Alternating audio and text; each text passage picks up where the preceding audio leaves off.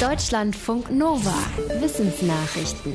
Bemuttern muss man lernen. Zumindest bei Mäusen ist das so. Da bilden erfahrene Mütter kinderlose Weibchen aus. Das beschreibt eine Studie aus den USA. Die Forschenden haben beobachtet, dass Mausmütter kurz nach der Geburt ihrer Babys andere Weibchen mit in ihr Nest holen, und zwar jungfräuliche Mäuse. Nach ein paar Stunden fangen die an, das Verhalten der Mütter zu kopieren. Sie halten die Kleinen zusammen, sorgen dafür, dass sie im Nest bleiben. Was dabei hilft, ist laut den Forschenden Oxytocin, das sogenannte Kuschelhormon. Das wird bei den jungfräulichen Mäusen nämlich im Gehirn produziert, wenn sie die Mütter beim Bemuttern beobachten. Die Forschenden sagen, es könnte gut sein, dass es beim Menschen ähnlich funktioniert. Ein Stoff, der bei Bedarf hart wird wie ein Kettenhemd. Diese neue Entwicklung stammt von einem Materialforschungsteam aus Singapur und den USA. Der Stoff kommt aus dem 3D-Drucker und besteht aus Nylon. Er ist erstmal flexibel. Steckt man ihn aber in eine Plastikhülle, aus der man anschließend die Luft absaugt, wird er 25 mal härter als vorher, also quasi bretthart. Einen vergleichbaren Effekt gibt es zum Beispiel bei Reis, der vakuumverpackt wurde. Noch ist der neue Stoff in der Grundlagenforschung. In Zukunft könnte die Technologie aber beispielsweise eingesetzt werden, um schusssichere Westen zu entwickeln oder Arbeitskleidung, die Menschen auf Baustellen vor Verletzungen schützt. Wir sind oft mit Leuten befreundet, die uns ähnlich sind, was beispielsweise Geschlecht, ethnische Zugehörigkeit und Bildungshintergrund angeht. Diese Tendenz zeigt sich schon in der Schule. Aber kann man Schulfreundschaften diverser gestalten, wenn man Kindern per Zufall vorgibt, neben wem sie in der Klasse sitzen? Das hat ein ungarisch-deutsches Forschungsteam an knapp 3000 Schülerinnen und Schülern in Ungarn untersucht. Ergebnis? Ja. Zusammensitzen erhöht die Wahrscheinlichkeit, dass eine Freundschaft entsteht. Das gilt auch, wenn Mädchen neben Junge sitzt oder ein Kind, das zu der Gruppe der Roma gehört, neben einem Nicht-Roma-Kind. Allerdings zeigte sich in der Studie auch, dass eine Freundschaft trotzdem noch wahrscheinlicher war, wenn die Kinder sich ähnlich waren. Eigentlich wollten die USA in drei Jahren wieder Menschen auf den Mond schicken. Eine Frau und einen Mann.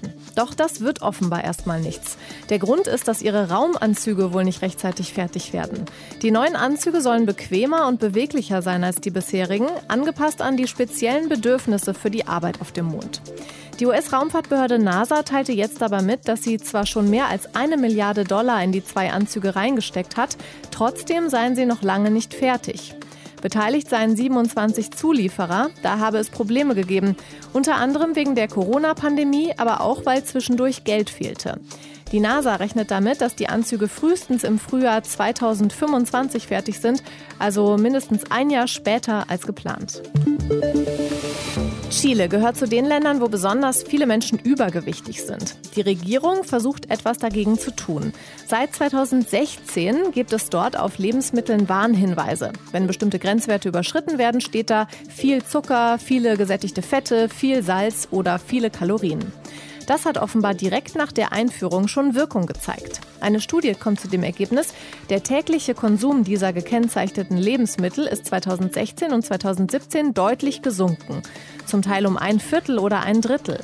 Besonders salzige Lebensmittel wurden weniger konsumiert. Außerdem bestimmte Frühstücksflocken, Säfte und Süßigkeiten. Die Forschenden haben noch nicht die Daten aus den Jahren danach ausgewertet. Sie vermuten, dass sich der Trend verstärkt hat. Inzwischen haben auch andere Länder ähnliche Gesetze wie Chile, zum Beispiel Israel, Mexiko und Brasilien. Ein Hi, ein Küsschen, ein Winken. Für uns Menschen ist es typisch, dass wir uns begrüßen und verabschieden. Wir sind aber nicht die einzigen Säugetiere, die das tun. Auch Menschenaffen senden Grußsignale aus. Das hat ein Forschungsteam aus der Schweiz herausgefunden. Es hat Schimpansen und Bonobos in Zoos beobachtet. Bei den Affen bestand die Begrüßung vor allem darin, Blickkontakt aufzunehmen oder sich mit der Hand zu berühren oder auch die Köpfe aneinander zu stoßen. Danach konnte es losgehen mit gemeinsamer Fellpflege oder Spielen. Noch häufiger nutzten die Affen die Geste am Ende zum Tschüss sagen. Die Gesten dauerten 12 bis 15 Sekunden. Bei den Bonobos war es so, je enger die Beziehung, desto kürzer.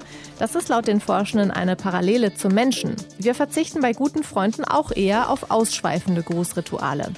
Als nächstes wollen die Forschenden überprüfen, ob das Grußverhalten bei Affen in freier Wildbahn genauso abläuft wie in Zoos.